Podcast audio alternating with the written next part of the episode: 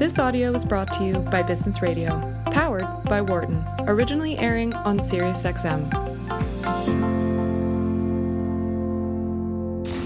From the campus of the University of Pennsylvania Wharton School, this is Mastering Innovation on Business Radio.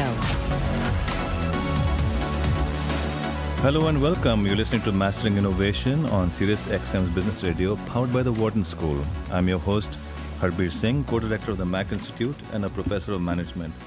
Just a reminder, we are live every Thursday at 4 p.m. Eastern Time, and the show replays a few times throughout the week. If you have any questions during the show, give us a call at 1 844 Wharton. That's 1 844 942 7866.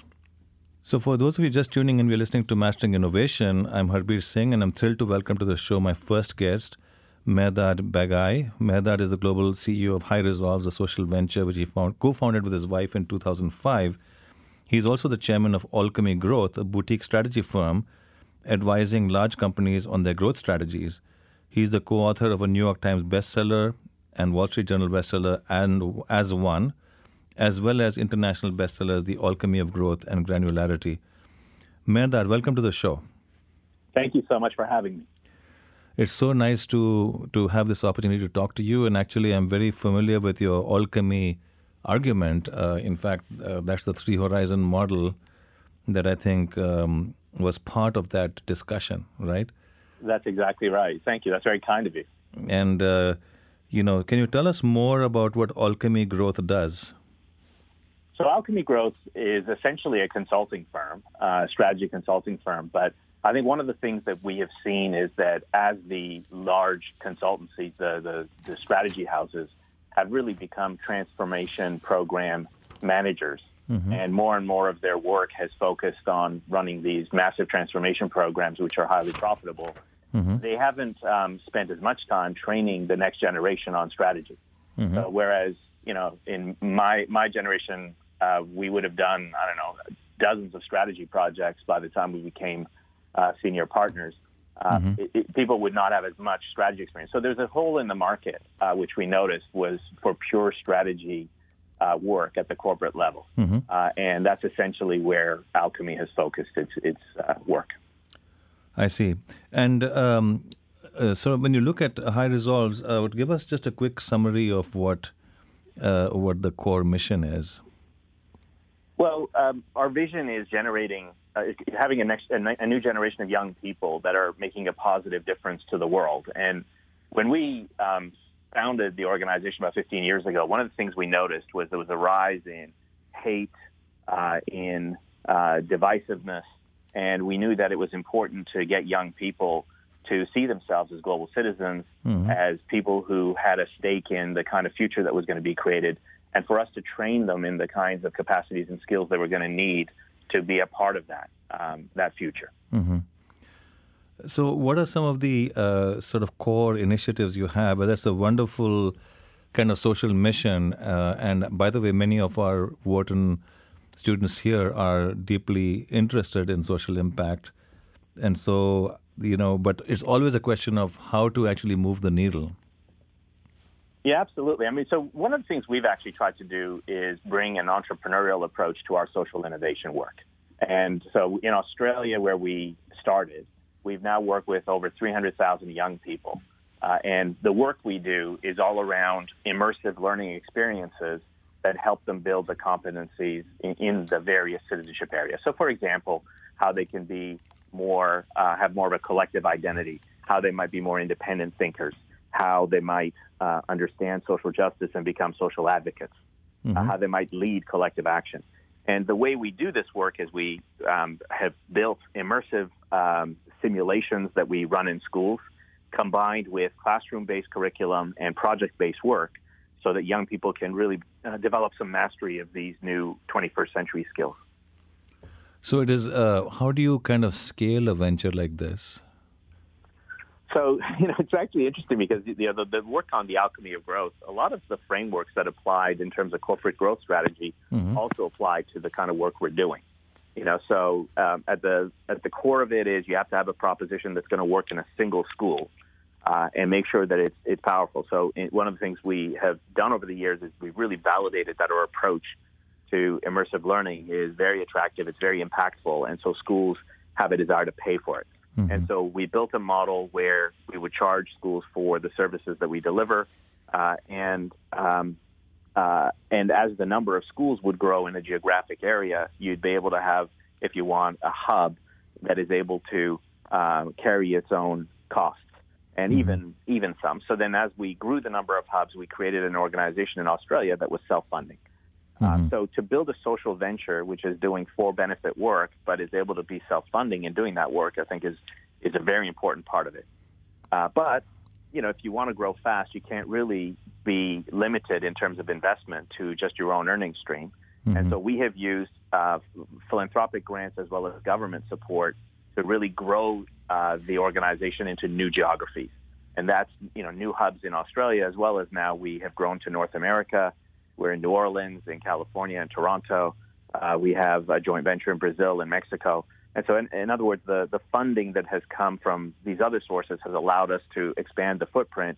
Uh, but we know that over time, the goal of each of these entities is to be able to also get to a self funding basis.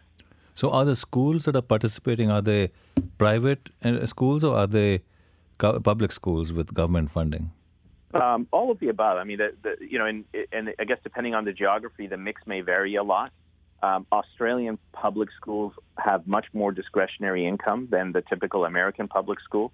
So in Australia, we have, I think, something like 80 plus percentage of our schools are public schools. Mm-hmm. Uh, in uh, North America, it feels a bit more like 50 50 uh, because we charge much lower rates to public schools here. Uh, mm-hmm. and so you need to have a, if you want, a stronger private school base to be able to uh, in some ways carry the load so that you can offer a discounted price to public schools so that all, all students can benefit from it. So, have you thought about training the trainer in some sense? Because, of course, you know, you could do this uh, through your organization, but it needs to be integrated into the curriculum, and in some ways, training the, or, and maybe you're doing this, you know, uh, sort of uh, providing skills to teachers and curriculum to them so that they can then help you scale it. You're spot on, Harbir. But basically, uh, if you look at the formula that I was talking about before, um, we talk about these three types of things peak experiences, repeated practice, and real world application. So, the peak experiences, that's where we started doing a lot of work, are these immersive simulations. That's what we really charge for. Mm-hmm. Uh, one of the things we decided to do as High Resolves is not charge for anything where we don't have a free alternative. And so we created a film-based curriculum that uh, we provide for free for any teacher that wants to use it, including the training that uh, is available online for that. I see. And that the work that then follows in terms of repeated practice, that's all delivered by teachers in schools. And so we either provide all, all the curriculum and training for free, or if they want us to do professional development work with teachers, we might charge for some of that, whether it's delivered centrally or at the school. But it's a combination, if you want, of more premium delivered services and more locally delivered um, work. And essentially, our model as a not-for-profit is if we're if we have to send someone on the ground either to deliver a program to students or to teachers, then we try to recover that. I see, I see. So it's sort of. But otherwise, a... if yeah, if the teachers want to do the work and take our material, we provide it all for free. I see. In case you're just tuning in, you're listening to Mastering Innovation on Business Radio, powered by the Wharton School. I'm Harbir Singh, and here with Mehrdad Baghai, the global CEO of social venture High Resolves. If you have a question, give us a call at 1 844 Wharton. That's 1 844 942 7866. So, Mehrdad, you probably might have heard the opening of our sec- segment on STEM education. And of course, you're talking about you know much more uh, collective action and people understanding how to be, you know, how to help address the problems of society um, what do you think about sort of, uh, you know, enhancing educational standards? I think it looks like the test scores of children uh, in developed economies vary a lot, uh, despite similar per capita incomes. So, do you also see some sort of uh, um, leverage there as well? And do you see some uh, opportunities? Well, I mean, look, I'm an engineer. I was trained, uh, you know, in math and sciences, so I'm always been a big STEM advocate. You went to Princeton, I understand. well, yeah, um, yeah, but I'm saying even in high school and so on, you know, math and science were really big for me. And Um, so I'm a big advocate for STEM. I think that if we look at the the world that our children are going to you know look for jobs in, uh, there's no doubt that the 21st century competencies these people talk about are as important, if not more important, uh, than the basic numerical uh, quantitative fluency. You know, mm-hmm. so uh, the sorts of things that I worry about also including on top of STEM education are things like, for example, um, are, are the next generation are they able to collaborate effectively with each other? Uh-huh. Are they able yes. to um, lead in an inclusive way? Are they able to advocate for people who are um, disadvantaged relative to them? Uh, are they able to think independently even when they're uh, being barraged by messages with particular manipulative intent? Mm-hmm. So yes. I think those are really important. Skills. So much um, broader. Um, I see what yeah. you're saying. Yeah, but, but you yeah, know, then let yeah. me ask you a different question. I think it seems like, uh, you know, with with the kinds of um, you know diversions children have today versus um, years ago. Um, I think that you, this is where you're speaking about collaborative skills. That the, much of that is individual, right? It is you with your device, your tablet or your gaming device, and your you might even be networked with other individuals on the gaming devices. And so maybe one of the gaps is uh, how you actually work with people in real time. Uh, absolutely. It's a great point, Harbir. I mean, it's kind of interesting because we have built a digital platform for allowing schools to source curriculum from lots of different providers. Mm-hmm. Uh, and so technology is a imp- very important part of the B2B part of our model in terms of getting curriculum into schools. Mm-hmm. But if you look at the B2C part, um, like the, the part where the work is actually done with students, we have all of our curriculum as an organization centered around real face to face personal interaction. And that's where we think the learning is going to be incredibly rich. Mm-hmm. Uh, and actually, things like influencing styles, interpersonal skills, those are really difficult to develop purely in a digital kind of way. And so, yeah, absolutely, I see the, very much the importance of things like simulations, role playing exercises, things that involve contact with, with others as a very important part of the 21st century skills we're talking about. So, tell us more about your book, uh, As One Individual Action, Collective Power. It sounds really fascinating and uh, drives, I think, some of what you're doing in High Resolves. Well, they're certainly related. Um, so uh, I wrote that book with Jim Quigley, who at the time was the global CEO of Deloitte. Mm-hmm. And when um, really Jim started that whole question by saying, you know, how do you get 250,000 people on the same page, which is the issue he had as a CEO is how do you get 250,000 Deloitians on the same page? Mm-hmm. Uh, and so we developed a whole body of thought on collective action, which really boils down to how people uh, belong, believe, and behave. And so the core message of As One was that if you want to get collective action happening, people have to feel like they are one people, they're one cohesive mm-hmm. group. They have to believe that what they do matters for the collective result. They right. have to sort of know that their role is important. And they have to think about working together in a similar kind of way, that they have some agreed rules upon how they're going to work together, if you want, from a cultural point of view, that are consistent. Mm-hmm. And so the book was designed as advice for CEOs. The, the work we do at High Resolves is consistent with that in the sense that we see young people as very important leaders in driving um, collective action and social change. And so we think the skills of being able to motivate, you know, dozens, if not hundreds or thousands of other people to work with you on important causes is an important life skill mm-hmm. for for, um, for young people. And so yeah, so we help them learn and acquire some of those. So uh, you've developed a curriculum uh, or just some uh, some tools to that are being used at different schools. Um, uh, what do you see as the vision ten years out? You know, this is what's happening now. Ten years from now, what do you see as a great outcome? So in Australia, we're currently working with about 5% of young people, and we think in about five years we're going to be working with about 50% of young Australians that is a social experiment of a grand scale. I mean, to take half of the next generation of an entire country and get them to see themselves as active citizens trying to create a just and inclusive society. It'll be very interesting to see what happens uh, when you have that kind of tipping point in a country. But mm-hmm. you know, we don't see ourselves in any way as being limited to one geography. You know, the work in North America and other countries, I think we we hope that that will grow and get to scale. And mm-hmm. we're trying some really innovative ways of uh, of of doing the work. Um, and so, for example, in Latin America, we've created a partnership with Cinepolis, which is the second largest cinema company in the world, as well as Teach for All, uh, which you know is the parent network for organizations like Teach for America uh, or Enseña por Mexico. And so what we've tried to do in those, say in Mexico, is have the High Resolves curriculum uh, complemented by film-based curriculum that you can see, students can see in Cinepolis theaters. They can then uh, do some work with Teach for All staff in schools, and then their project would be to create a one-minute video, something we call videos for change. Uh, so these videos are about social themes that young people care about, but the best videos would be seen, would be seen as trailers before feature films in Cinepolis I theaters. see. So you're engaging Interesting. the Yeah. adults in the community in, the, in that as well. So I think we're going to be creative and innovative about the model, but the goal would be to deliver some kind of citizenship education to as many young people as we possibly can. So you know, this is all one. I mean, this is wonderful, really, really impressive. Um, and what I'm wondering is, even at five percent, or you know, five percent of a country's population is a lot. Um, what are, I have two parts to the question. You can take choose any part you want to start with. One is, what are some of the barriers you have encountered, and how do you, you know, how have, what what what can you impart to us as listeners on how to manage those those uh, barriers to innovation?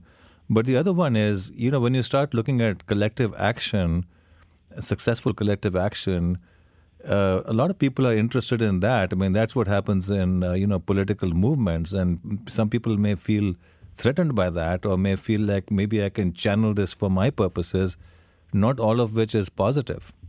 So you can take either of those to to start with.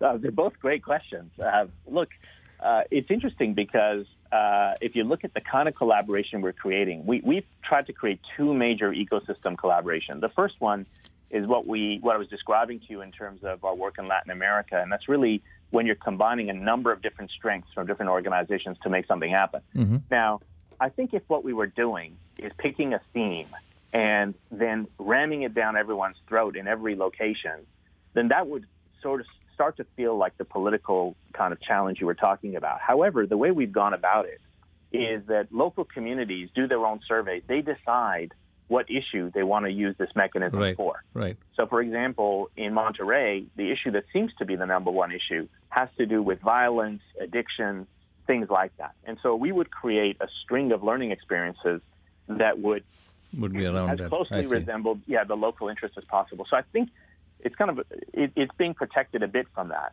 Very I good. think the other big yeah by the way my for us- question yeah. was that that's a very good um, and it's I, of course i only expected that kind of response but my question really is you know it's a bit like you know if you look at facebook facebook had certain intent but then people use facebook for other other other purposes right? So once you have a platform others can use it for different reasons. They learn from the playbook and modify the playbook for themselves.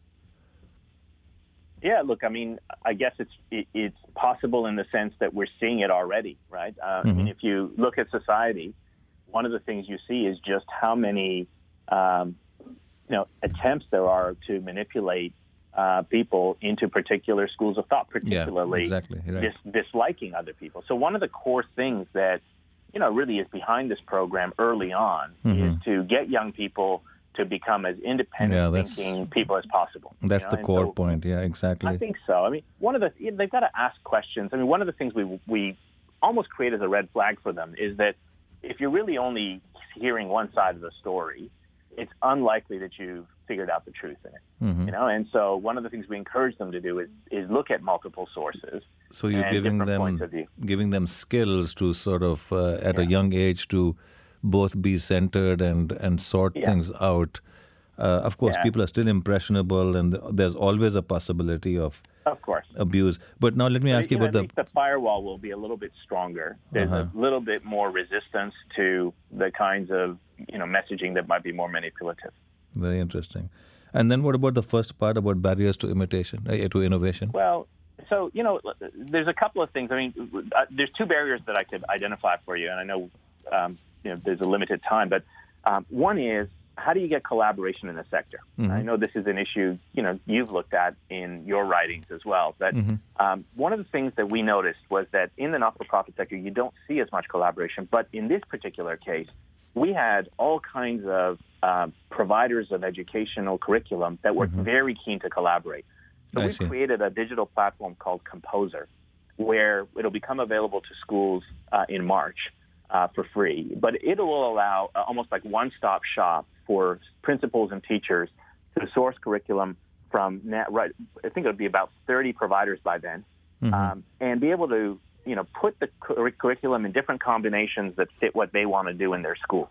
And so originally, I think two years ago, I would have said collaboration would have been a barrier, but I think we've seen that the willingness for people to work together is actually quite high uh, when the problem is big. Uh, and in this case, Yeah, I can imagine because there are different agendas. There's, you know, you now you're of course much more well known, but initially, you know, pe- people wonder who are these people and what's Yeah. their actual agenda, why they're Yeah, doing this, motive? Yeah, right? Exactly.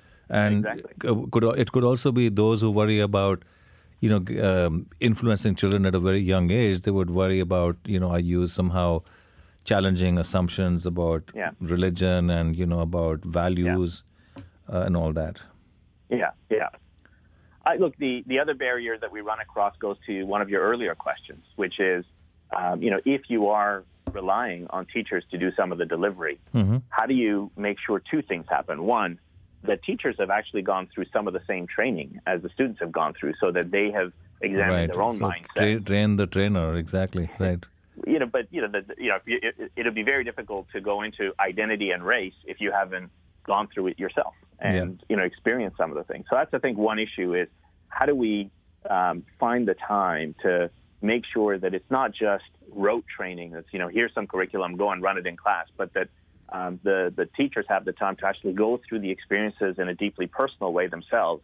So Right. they can show up in a very powerful way and be present for leading the students through the work. Right. So in your personal journey, you did, you know, uh, engineering, then you did public policy, then you did law, then you were a management consultant. So uh, of course, that's just a reading of your resume. But I'm wondering, what's your actual journey? What were the unexpected turns that our current listeners and our students might particularly benefit from? You know, um, it's interesting because I'm 54 now, uh, and as I look back on the various turns that you described, uh, for the first time in my life, the different strands uh, have started to come together and make sense. So, for example, you know, I, I spent years thinking about growth strategy at McKinsey and advising clients on growth programs uh, ever since, you know, with Alchemy Growth. I now have to apply all those skills that I learned in terms of, you know, trying to grow profitable businesses Right. to growing this not-for-profit enterprise. And it's not, not And- easy to eat your own dog food, right? I mean, you, well, you know, in the same way, you like, advise uh, I- people. yeah. I wrote all this about collective action, and now Right. let's actually try to create syndicates that are going to work together. Right. Um, so I think all that has kind of played through, but there's also the passion bit. I mean, I grew up um, as a Baha'i in Iran, Mhm. and for those of your listeners who don't know, the Baha'i faith is a persecuted minority in Iran. Yes, yes. Uh, yeah. and so you know, I was It's a global by some- religion, but it's persecuted in Iran. Yes. It is in Iran, yeah. So I was considered by some to be unclean or untouchable. Uh, I see. And, you know, as a seven, eight year old, those sorts of things stay with you. You know, Mm-hmm. like, why is it that, um, th- you know, otherwise really good people have this view of me and, you know, and my uh, co religionists? Mhm. Um, and so I guess there's a part of me that wanted to inoculate society from the kind of hatred of the other, the kind of blind prejudice, Ah, the kind of yes. you know and so in some ways what's happened is some of the questions i think that were triggered in me as a young um, child and as, as an adolescent i've now taken all the skills from the various journey of life and Mm-hmm. i've said okay let me do something about something that meant a lot to me uh, and that is going to make a bit of a, a contribution to society. Very so it feels in some way like i've come circle Fascinating. And so your advice to our undergrads, you know, I'm actually a director of one of our undergraduate programs, the Huntsman program, which is dual degree, and the kids are incredible uh, in talent. Um, you know, the advice would be to sort of think about what your passion might be. You may not, you may discover it, you may not, may not discover it yet, but that's one of the things, right? That you kind of uh, you can see a thread to something you did not see. Uh, you know, McKinsey years maybe, right? And but you see it now. Uh, I think so. I think um, you know life will start to add clarity over time. And my advice to young people when they come to to talk to me about careers is something that I think this generation is actually a lot more comfortable with than our generation may Mm-hmm. have been. You know, which is um, they see life as you know maybe ten career changes in the next ten decades. Or Mm-hmm. That is true. Decades. That's a great point. Exactly. Yeah. It's not. It's not that you join company X or school X and you stay there for the rest of your life, right? Or much of your working life. Yeah. So look, if they, if, I think if you approach work as opportunities to learn and build your capacity, I think the opportunity to apply that growing skill set to problems that you find interesting, whether it's for profit, commercial, or whether it's not for profit, or it's government work, wh- whichever the application is, as long as they're building their skills over time and they become better at solving the kinds of problems that they enjoy, I think that's a good um, career path.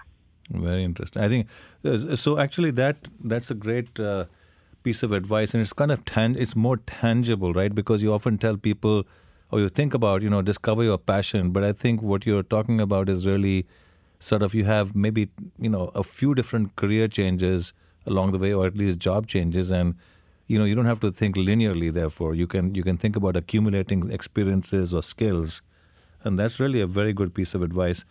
I want to thank you, Mehrdad, for a great conversation, and thank you for joining the show today. Uh, it's my pleasure. Thank you for having me. For more guest interviews, check out our Wharton Business Radio Highlights podcast on iTunes and Google Play.